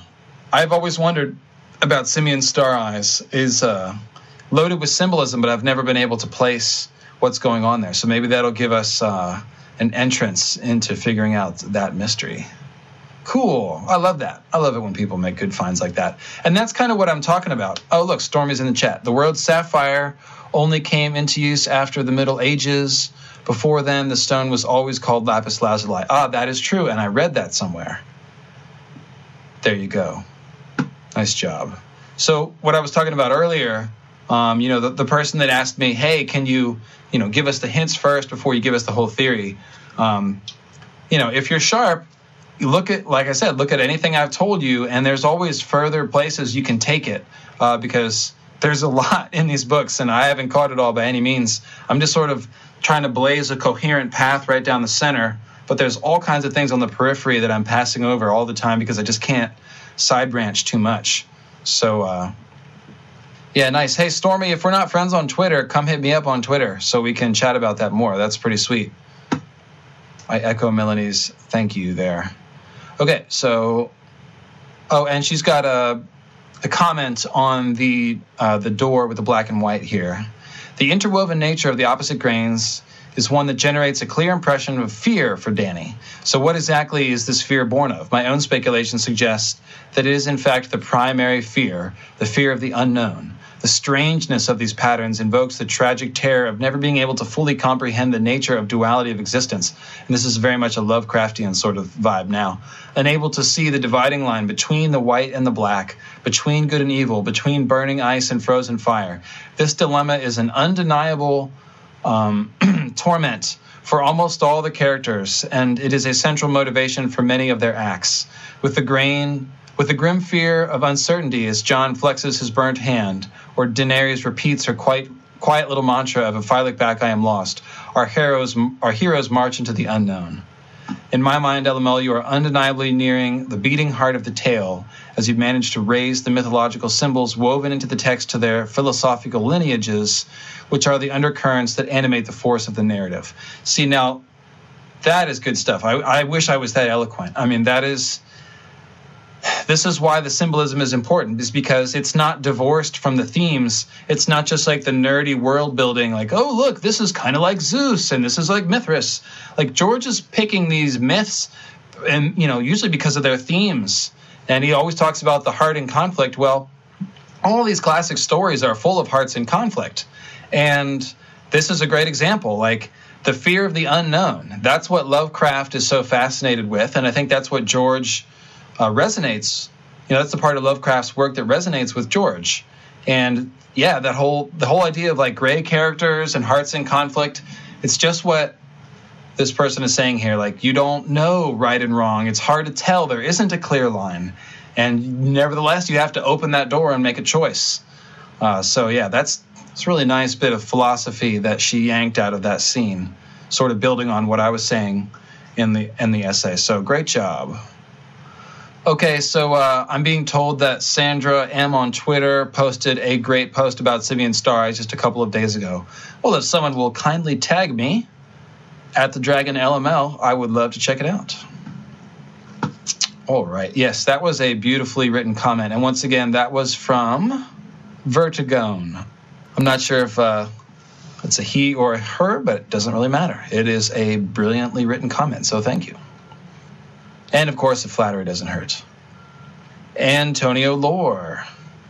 Thanks for the video. Do you think it could be possible that the conscience of the Night's King would be living either inside, uh, full or partially in Bloodraven's head? So I don't think that he's in Bloodraven's head, but I do think there's a good chance that one or both of Night's King and Night's Queen are somehow in the Weirwood net. It's hard to know like how distinct their consciousness might be, um, but I do think some of that mojo is in the Weirwood net, and I think that uh, it to, in the sense that um, Bloodraven is hooked up to the Weirwood net. There's a possibility that he could be influenced by Night's King, or that Night's King, inside the Weirwood Net is privy to what Bloodraven is doing. They're spying on each other. Um, this is one of the main things that I think the show really got right. Uh, is they showed Bran meeting Night's King inside the Weirwood Net, and I absolutely think there's something like that that's going to happen in the books. Um, Bran's going to be having a confrontation, possibly Jon too, um, with somebody inside the Weirwood Net, and there's a ton of clues uh, that there was some original fight inside the Weirwood Net. And I think that whole thing about um, is it Symeon Star Eyes that goes to the wall to see the Hellhounds fight, I believe, because the Hellhounds fighting is a metaphor for the two contestants fighting inside the Weirwood Net. I am pretty sure. Yep, the Crab King and the Old Man of the River is another version of that fight inside the Weirwood Net because those are both river creatures under the sea. That's right, Melanie. Dude, Ravenous Readers Under the Sea metaphor is seriously like the coolest thing anyone has found, uh, you know, that I've come across. I think it's just because all the aquatic symbolism, it's like thrown in there as because Martin loves deep ones and all that stuff, but he's not really like, there's not a sensible way to use all these mermen in the actual story, but he's used all the aquatic stuff as a metaphor for green seer stuff. So it's it's just damn clever, man. I love this series. Uh, and by the way, I'd also like to mention, hey Johan, thanks for the compliment. Um, when I was talking with Quinn the other day, we also talked about the idea of how the others are created from the Weirwood Net and what part of the Night's King might be in the Weirwood Net and how that all works. So I definitely would encourage you to listen to that because we we got pretty deep, pretty deep. The uh, the seaweed and the weirwood paste and the shade of the evening was flowing. I'll say that. Uh, yeah, and we talked about the idea of the of the others being a hive mind, uh, like so many of the creatures in Martin's older stories, Bloodware blogging. Yes, we talked about that. First off, thanks for finally coming. And this is from my buddy Duran Durandon. Says thanks for coming up with a reason for Aemon to have that blue gemstone eye. The connection to the ice dragon has always been obvious, but not having a reason for the connection has bothered me for a long time and now we know why that is existent. As for Rhaenys, the queen who never was, being in this role of the Fire Moon, I think there is an interesting parallel between Rhaenys and the Amethyst Empress slash Nissa Nissa in that, like Daenerys, Rhaenys is another usurped queen. The clear pattern is that no Targ slash Dawnian queen ever gets to rule without being usurped. Yeah, it's kind of true, isn't it? Kind of true. a lot of usurpation going on. Um, and that's another great parallel between the Fire Moon Queens. She's usurped, and even Elia is kind of usurped by like Lyanna. If you think about it, she kind of got set aside. So, yeah, I, I love it when you find those themes that run through there. Let's see here. You guys are gonna put up, have to put up with the cough drop uh, clanking around a little bit. My voice is getting a little, a little dry. I've done, I did a uh, that podcast with Quinn two days ago, and then yesterday me and Quinn did one with Gray Area about all things Valyria. So I have done, whew, I've done a lot of talk, a lot of talking. Yeah, man, that girl power is getting getting cock blocked. Not for long though. If you look at uh, a lot of these older female characters like Stoneheart and uh, Ghost of High Heart, there's a lot of vengeance going on. Look at people like Arya and Daenerys, and you can see like the the mother goddess is always vengeful when you wrong her, and it's very similar to you know nature itself, which is often identified with the mother goddess. Like you don't want to cross nature, you don't want to cross those elves. You know they will they will get you. They will get you back. And uh, one day I'm going to get to show you all the Kali symbolism that's applied to Dany, and uh, that's really a trip. No, uh, Gray hasn't uploaded it yet. Um, it's that'll probably be next week too. It was like it was really long. She's got to edit it. We just recorded so. Uh, other than Morgan, do you think there was more importance to the dire wolves? Uh, not direct importance, uh, but symbolically, they're the hellhounds, which figure in a lot of these myths. So let's see. Uh, I think Thunderclap says I think Sansa will change her hair from dark to light using honey, which contains naturally occurring hydrogen peroxide. Does that fit with the moon waxing and waning? Um, yeah, it could. And also, honey is a really important symbol because if you remember, the the ash tree has a lot of honey mythology tied to it. Um, the Meliai used the honey sap of the ash tree to feed Zeus, for example. Uh, so it's and there's a lot of I think Val's. If you remember, Val has the honey uh, blonde hair, which is like a dark blonde. So if if Sansa had honey in her hair somehow, that would be cool. And that also might be like the whole bear and the maiden fair thing. I've got to. Can't, I haven't explored all that uh, honey symbolism, but we were just talking about the bear and the maiden fair the other day. Uh, one, somebody's asking for the bass solo, so I don't have that queued up, uh, Johan. But uh, one day I will. I will hold out a little slap bass solo for the uh, we hit a certain amount of viewers. And also, let me give uh, San Rixian a shout out real quick here. I've got her uh, the North Remember shirt on, which she was kind enough to send me one. And of course, uh, San Rixian does a lot of cool t shirts. You can find her stuff on Twitter. She's uh, done a couple of pieces of art for me too that may one day end up on a t shirt. So just want to say what's up to her. Uh, this, uh, see, this is Thunderclap again sending lots of good questions. I assume you were testing us when you said Jon will become a kinslayer when he rises again and kills his black brothers. He already killed Qhorin Halfhand. Did I pass? Nope. Uh, that was just me. A bunch of people pointed that out to me that Jon already is a kinslayer because he killed Qhorin. Yeah, I, I just I missed that one. Good catch.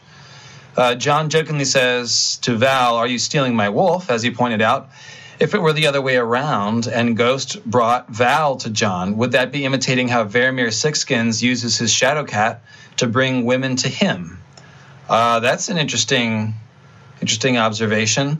Uh, I know the the whole idea of Varamyr Sixskins sending his animals out to get women for him is very similar to the idea of the Green Seer as the sun sending his consciousness as the comet into the Weirwood, which is the moon.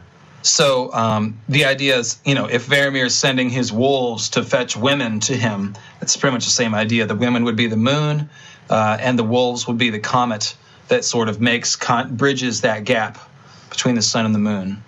Um, so yeah, I'm very curious to see what all happens with Ghost and Jon, obviously when they when they do the resurrection. So. Bloodware blogging asks, can dreams in Ice and Fire be BS and just manipulation? Well, yeah, definitely. I mean, Martin loves that idea of, you know, people uh, manipulating others by masquerading as, you know, gods and stuff. So we'll have to see. I mean, a lot of people think Bloodraven and Quaithe are responsible for like all the dreams and visions everybody has. So I really don't know. We'll have to see. Miss Vengeance, one month ago. This was uh, before she joined Patreon. She just joined Patreon in the last month. So thanks a lot. Appreciate that. Jon Snow is the snowflake dragonglass. Yes, he is. the special snowflake dragonglass. You are probably one of the few that know what it really is, too. Of course, I do. Let's see. I've been researching magical properties of, well, everything now. Started with stones, gems, and wood. Now, even got Garth and his kids in there. To me, he is Dionysus, or a version of him. Yeah, definitely. Dionysus is another version of the classic, you know, uh, fertility horned god that's sacrificed to turn the seasons. Um, I see. I love your work. Thanks for bringing your aspect to a song of ice and fire. Not many see the connections and the brilliant mind of George. Yep. I mean, as I always say, that's like my number one motivation is just sort of getting everybody to appreciate George. Kind of starts with me just going, "Holy shit, this stuff is cool! I got to tell everybody about it." Because I love clever things, and this Song of Ice and Fire is basically like the most clever thing I've come across in my entire life. So it's just too much fun. Emma Smith, Archmaestress Emma, Archmaester Emma, with Val being such an amazing Night's Queen symbolism, uh, Night's Queen uh, character, does her first lover Jarl have any interesting symbolism? He always climbed too fast, is the only thing I could think of. Yeah, that's exactly right. Climbing too fast, too high. It's typical Morningstar stuff. Um, you know, overreaching, hubristic, Night's King and Azor Ahai.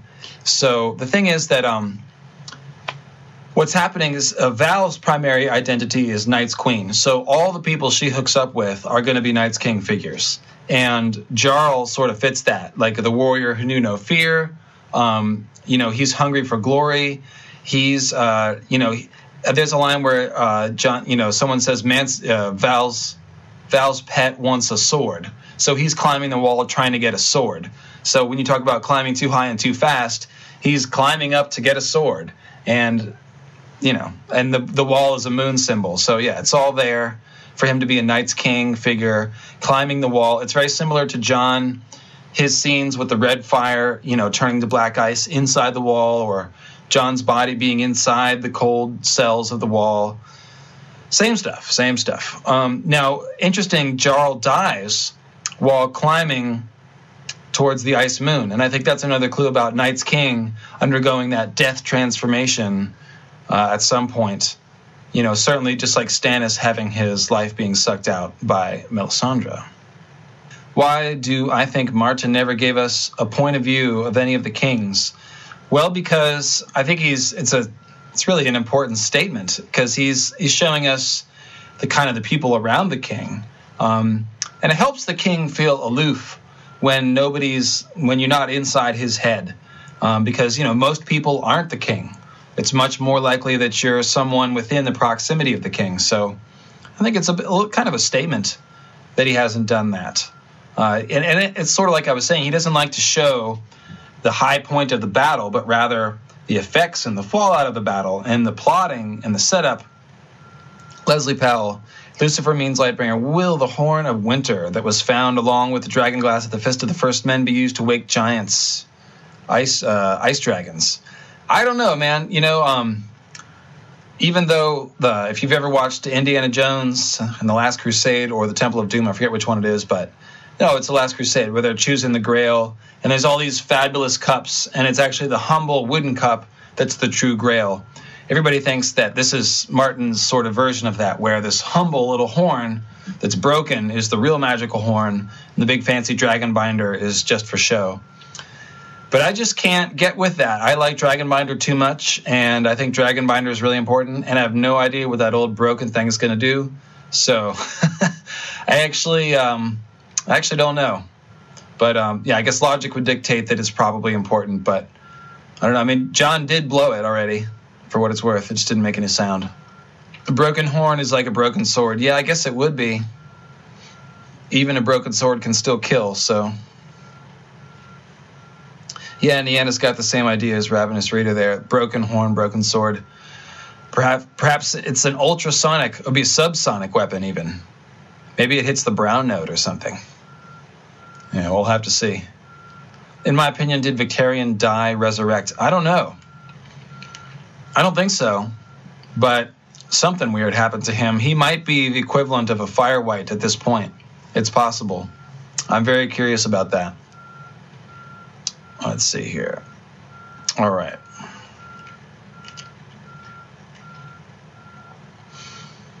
Why would a horn of winter destroy an ice wall? I don't know. I mean, the whole thing about the wall doesn't make sense, anyways. Like, why would an ice wall keep out ice demons? I don't know there's there's some mysteries about the wall. Actually, I'm going to talk about that in the next episode a little bit. I finally found a clue about who built the wall, and uh, yeah, I'm going to save that. What do you think it could mean? Uh, let's say that if you drop the G from Merling, you get Merlin, which is the name of a falcon, and suggests Petyr is the Falcon King. I don't know because I don't know. I don't know my King Arthur mythology very well. Um, but obviously that kind of fits with the whole uh, symbolism of the Vale, since Petyr is usurping the falcon, the you know the seat of the Falcon Knight, if you will. So I guess, but what what does Merling have to do with Petyr Baelish? That's uh, oh, he's he sails on the Merling King, doesn't he? I'll have to think about that. That is a pretty good Stormy. It seems like we're going to be friends on Twitter, so or bring that up another time. We'll talk about that more. Let's see.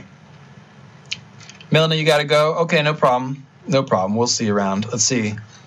Thank you so much for taking the time to do this and foster so much awesome community. Oh, yes. Well, the community has fostered me, and I try to foster back. So thanks for coming by. Do do do do. Petyr and Azor Ahai figure. Oh yeah, he tries to feed Sansa pomegranates. So he's trying to drag her down into the underworld. He's definitely a Hades trickster type. And uh, again, if you're on Twitter, um, Unchained is really following out the trickster archetype right now. And Azor Ahai is something of a trickster, uh, it, it, seems. So yeah, Petyr Petyr's definitely a version of that. Uh, and of course, he does, you know, he, he does a two lunar queens with Sans with a cat and Lysa, and then essentially Sansa takes Lysa's place. Actually, she, Sansa takes both of their places since Sansa is like a fire and an ice both. But um, yeah, there's an original. Someone pointed out that Lysa and Cat make a great Fire Moon Ice Moon pair, and Petyr would be the Sun King at the at the center of that one. Uh, and also also Brandon, I guess, to if you look at it differently. But is Dawn going to be Lightbringer? Well, just just straight up ask it, huh? I don't know. It's better question is it was Dawn Lightbringer. Uh, I don't know what's going to be Lightbringer again. I have I kind of have a feeling like Lightbringer could be any Valyrian steel sword, um, depending on the circumstance, and it doesn't have to be one sword. But uh, as you know, I think Dawn is the original ice, so it's definitely a special sword. And okay, so that means looks like I'm through. There was a couple on Patreon that I'm to grab too. You guys are keeping me going, though. A lot of good questions in the chat. Thank you very much. Oh, and Monica Lamos is piping in. There's also the association between the Merling King and a Marlin swordfish via Marlin, Lord Manderly's cousin, who wears the Merling King helmet. Ah, very good. So this is the kind of wordplay that Martin likes to do. It's uh, he uses uh, you know words that sound alike, uh, words that are cognates of each other. Um, you know, any any and all wordplay is fair game for George R. R. Martin.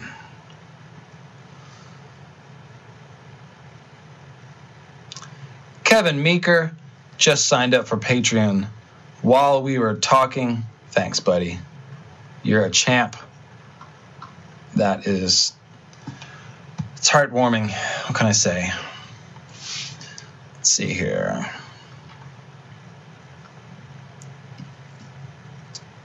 Ah, yes, here it was.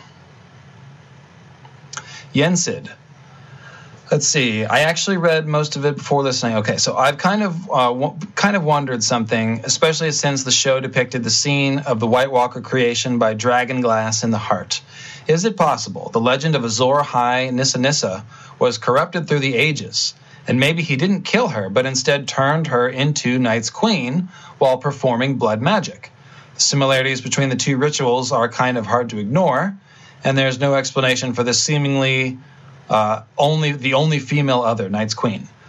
Uh, so okay, so that is that's pretty cool. Definitely is something a lot of people noticed on the show uh, when they showed Night's King being created with a dragon glass to the heart, because that's just so like the Lightbringer forging formula. Now, it could be that the showrunners simply took the Lightbringer myth and fashioned their own magical ceremony using that as a parallel. That would make sense. It could be that we'll see something similar in the books where stabbing people with dragon glass or oily black stone perhaps transforms them into something. Um, I'm not really sure. I think it's possible, but more likely that, that it's not going to be that exactly. Um, However, I do think those Craster babies, uh, as opposed to being turned into White Walkers like the show shows us, I think the Craster babies are probably killed and their life force is used to create the White Walker, something like that. So perhaps the killing is done with obsidian or or the black stone or something like that. Um, but the great thing about that show scene is that it, it sort of demonstrates my dragon locked and ice principle really, really well. It might be an accident, but that's it right there. Like the black meteor going in and then animating with cold fire. It's it's cool. I kind of hope that there is something similar in the books because it's it just fits the pattern so well. Uh, the other part of that question was, is Nissa Nissa Night's Queen? And this is a question a lot of people ask. I don't know because oftentimes we see two Fire Moon queens like Visenya and Rhaenys and then we see like you know Lyanna and Elia. We see Melisandre and Night's Queen, and they're very fire and ice. They're different. However, we also have people like Sansa, who definitely, definitely does Fire Moon things first in King's Landing, and then definitely, definitely becomes Ice Queen in the Eyrie. Now, if you think about this scenario, we've got your Fire Moon and you got your ice moon. Fire moon blows up. Piece of the fire moon goes into the ice moon. Okay? You could see that as the fire moon becoming the ice moon. That is happening in a sense. And that's what Sansa's doing. She's a piece of fire moon going into the ice, creating this burning ice, ice moon. This now represents Night's Queen. But at the same time, that fire moon, there's a lot of it that explodes uh, that doesn't go into the ice moon. I think I switched hands there, but uh, you get the point. A lot of the fire moon pieces fall to the ground.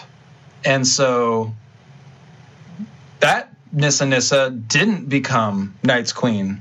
And those meteors are important because those are the ones that cause the long night. So I don't know. If you want to think that Night's Queen was Nissa Nissa, I can't tell you that you're wrong. Um, but I tend to think they're separate.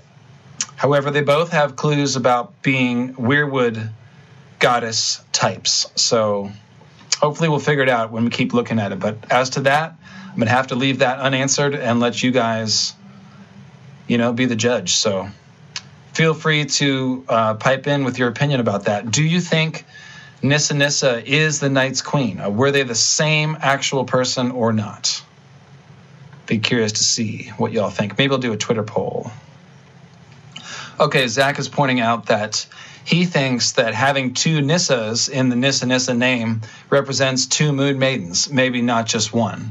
So, like, they're both Nissa Nissa. Yeah, I agree with that. If they're separate, then they're definitely um, in the same mold, and they both get the Nissa Nissa treatment. They both have Lightbringer children, and they both go through, uh, you know, the whole alchemical transformation. So, yeah, so looks like Ravenous Reader says Knights Nissa Nissa and Night's Queen are the same person. She votes for that. Uh, and James Clemson says Nissa Nissa might be a line of people like Azor Ahai. Very true. The Nissa Nissa stuff that shows her as an elf woman tied to the Weirwoods might mean that uh, Night's Queen was another sort of Weirwood goddess type, uh, just like the original Nissa Nissa. That makes sense to me. Stormy says she thinks Nissa Nissa skin changed someone who became the Night's Queen. So that would be like Nissa Nissa gets killed, she goes into the Weirwood net, and then she somehow gets out again and uh, inhabits a new body, if you will, which would be Night's Queen. I kind of like that idea. If they're the same people, that it's that it's something like that. Um, that is kind of cool. So yeah, good uh, good fodder for discussion there. How are we at time? We're coming up on two hours. Oh, right. That means we're going to wrap it up here soon. So, any last questions that you have? Uh, any last super chats you want to send in? And of course, guys, I'm thankful just for you listening and attending and stuff. Uh, I'm always very grateful for Patreon support. But if you know, I'm a I'm a humble man. I'm a working man. Uh, I support History of Westeros, but I don't have a lot of extra dollars, so like, dude, if you're tight on money, don't don't worry about it. I'm gonna keep making these podcasts. Other people are gonna keep funding me. Feel free to listen and enjoy, share my stuff. You know, if uh, if you got the extra bread, then absolutely sign up for Patreon, get yourself a cool nickname, and keep me going with this stuff. Uh, definitely, but. I just want to say I'm I'm happy that anybody's listening at all. I mean, this I'm doing podcasts about metaphor and symbolism and really nerdy stuff, and I'm just excited so many people like it. So, uh, yes, I did. Ravenous Reader. I, I saw the the I don't even know how to say that, but the word assassin is in Nissa Nissa if you write it out all all together. So, of course, I've showed you that after Nissa Nissa dies, she becomes like a weird assassin. So that might not be an accident Philip Hayes. What's up there, buddy? Philip, longtime supporter. Any clues of the clue? Uh, any clues on the clue you found about who really built the wall?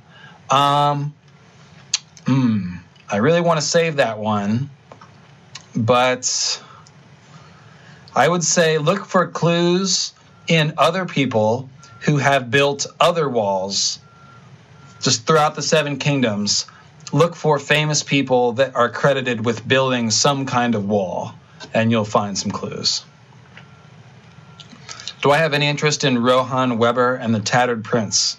Um, well, those are completely separate people, but I talked about Rohanne Webber in uh, the Weirwood Goddess series, and yes, I love her. I love her character and that whole story. And there's tons of awesome uh, Weirwood symbolism, Ash Tree Maiden symbolism going on. And the Tattered Prince, I have not thought about. No, that's going to tie into the whole rag, ragman stuff. Um, you know, uh, like the modeled, the fools, all the stuff I talked about in uh, Green Zombies. Kevin Meeker hit me up with another super chat, so thanks, buddy. But yeah, so you might not have worked through all of my stuff yet, Kevin. Uh, when you get to Weirwood Goddess, you'll find some really cool stuff about Rohanne Webber that you'll enjoy. Let's see here. Yeah, Brand the Builder, I look forward to any and all write ups that you do, buddy. Let's see. Definitely. Moat Cailin's kind of like a wall, yeah. And wouldn't you know who? Wouldn't you love to know who built Moat Cailin? Do do do do do. Yeah, I'm not saying anything else about who built the wall. It's a pretty good clue, so I want to want to keep it under wraps. Uh, Tom Cruise from Patreon asks me, "Do you think the old evil green seers were skin changing comets and moons?" Oh, okay. So I guess that was uh, sort of fit into what we talked about. But yeah, I mean, you can sort of see like it's one of the only feasible ways that you could think about magicians having any effect on comets and moons is the green seer magic. Can you skin change a comet? I don't know. This is why those stone faces that Arianne sees um, in the caves in the Rainwood are so interesting. And in case you haven't read that, it's um, you know they're in this cave deep underground, and all of a sudden they come up with carved faces that look like heart tree faces, but they're in these stone pillars, and they're hundreds of feet underground. And so the question comes up like, are these just decorative? Did they just carve weirwood faces because it was like a sacred gathering space for them? Or can is it possible for green seers to see out of stone faces? Because if they can see out of stone, then that gets us a lot closer to being able to skin change or at least like steer or interact with a comet somehow. So Ravenous Reader says Yes, you can skin change a comet. All it takes is the Song of Stones. Yeah, I know you'd mentioned that. As above, so below. Yes, we'll see. Matt Stoyles, patron of mine, sent in a super chat. Thank you, Matt Stoyles. Did you have a question attached with that or just spreading the love, it looks like? If you got a question, fire it up. Lady Shar says, I might have said on another live stream who built the wall and it blew her mind. Well, don't say it. And the rest of you, you can pick through my videos and see if I said it. I don't I don't remember, but I'm I'm pro- I usually blab about stuff. I usually don't hold things back, so it's very possible that I did. Uh, the Wise points out that the harpy also works really well as an analog for the Weirwood Assassin, especially with those chains. You know, that's the whole prison vibe. So yeah, that's a good that's a good observation. And obviously, the harpy is a dead ringer for the fire moon that becomes, you know, the meteors, having those meteor talons, if you will. Uh, oh, so Bloodware Blogging, who earlier asked about the others going under the wall, what is the importance of Goran and his way? So the whole caverns thing uh, is really important because, you know, it's just a metaphor for the underworld and stuff. But in particular, the idea of a passage under the wall is there's several ideas like that. There's the wormways beneath the wall. There's the Black Gate, and then there's the uh, Gorne's Way. And I think that's all symbolic of uh, Weirwood Net stuff, essentially. So I'm going to talk about that at some point. Why do I think the Green Seers are interested in Sweet Robin? They seem to be speaking to him a lot in his dreams. So yeah, um, I don't really know what to make of that. I, I know I know about those theories. Um, it could be that he's got a green seer gift that's just not realized, but I tend to look at Sweet Robin as being symbolic. Like obviously he's parallel to Bran in a lot of ways. So I think most of his stuff is really telling us about about that. But I don't know. I mean, I that would be cool if like Sweet Robin does something crazy because like Blood Raven told him to at some point. I'll keep an eye out for that.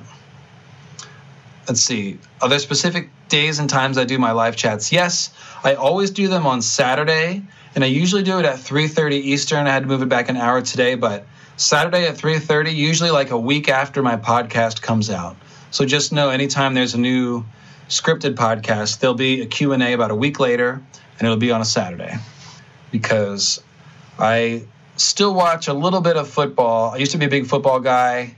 All the concussion stuff is sort of, you know, I'm a little less enthusiastic about it now. I don't play fantasy anymore, so I'm trying to trying to wean myself off of that. But uh, my Vikes, my Vikings are in the Super Bowl this year, so don't you know? Got to watch them tomorrow. Go Vikings! But uh, all right. So any last questions?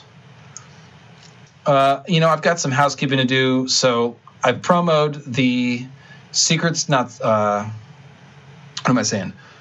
Okay, so Secrets of the Citadel.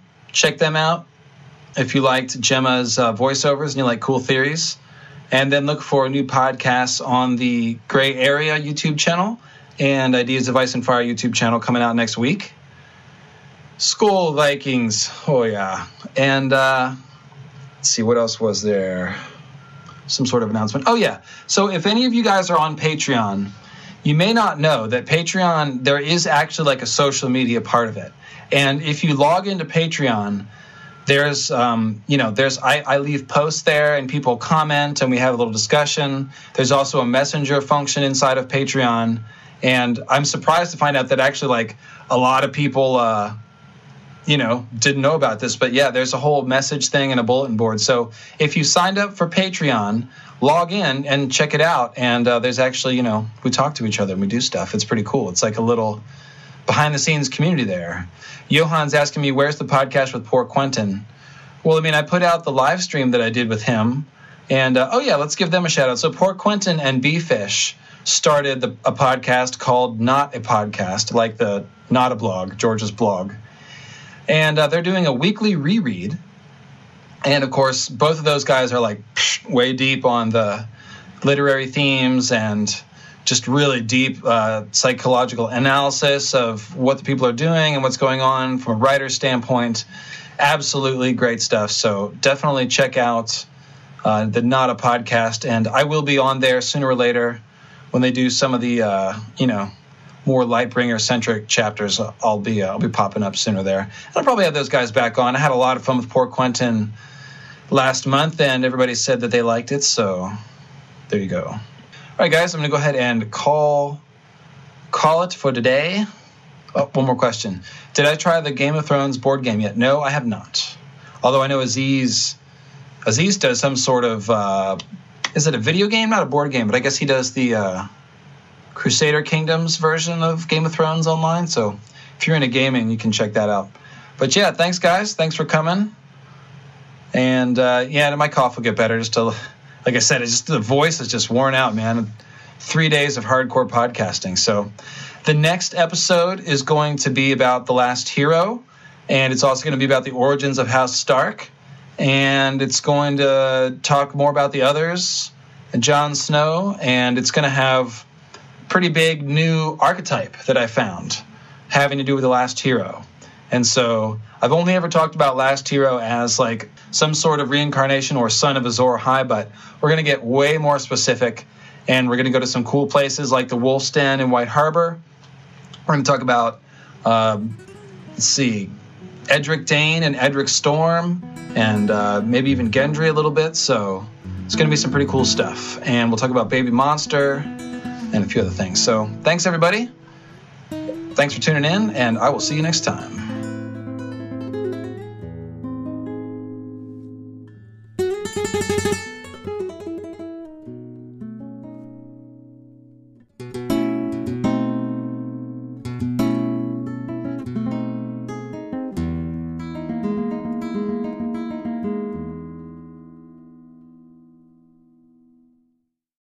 Save big on brunch for mom, all in the Kroger app. Get half gallons of delicious Kroger milk for 129 each, then get flavorful Tyson natural boneless chicken breasts for 249 a pound, all with your card and a digital coupon. Shop these deals at your local Kroger, less than 5 miles away, or tap the screen now to download the Kroger app to save big today. Kroger, fresh for everyone. Prices and product availability subject to change. Restrictions apply. See site for details. Grand Canyon University's RN to BSN online degree program makes earning your bachelor's in nursing possible. Balance online coursework with local in person clinicals to position yourself for potential leadership opportunities in the time you have from wherever you are, leaving room for what matters. Achieve your goals with your personalized plan and team behind you. Find your purpose at Grand Canyon University. Visit gcu.edu.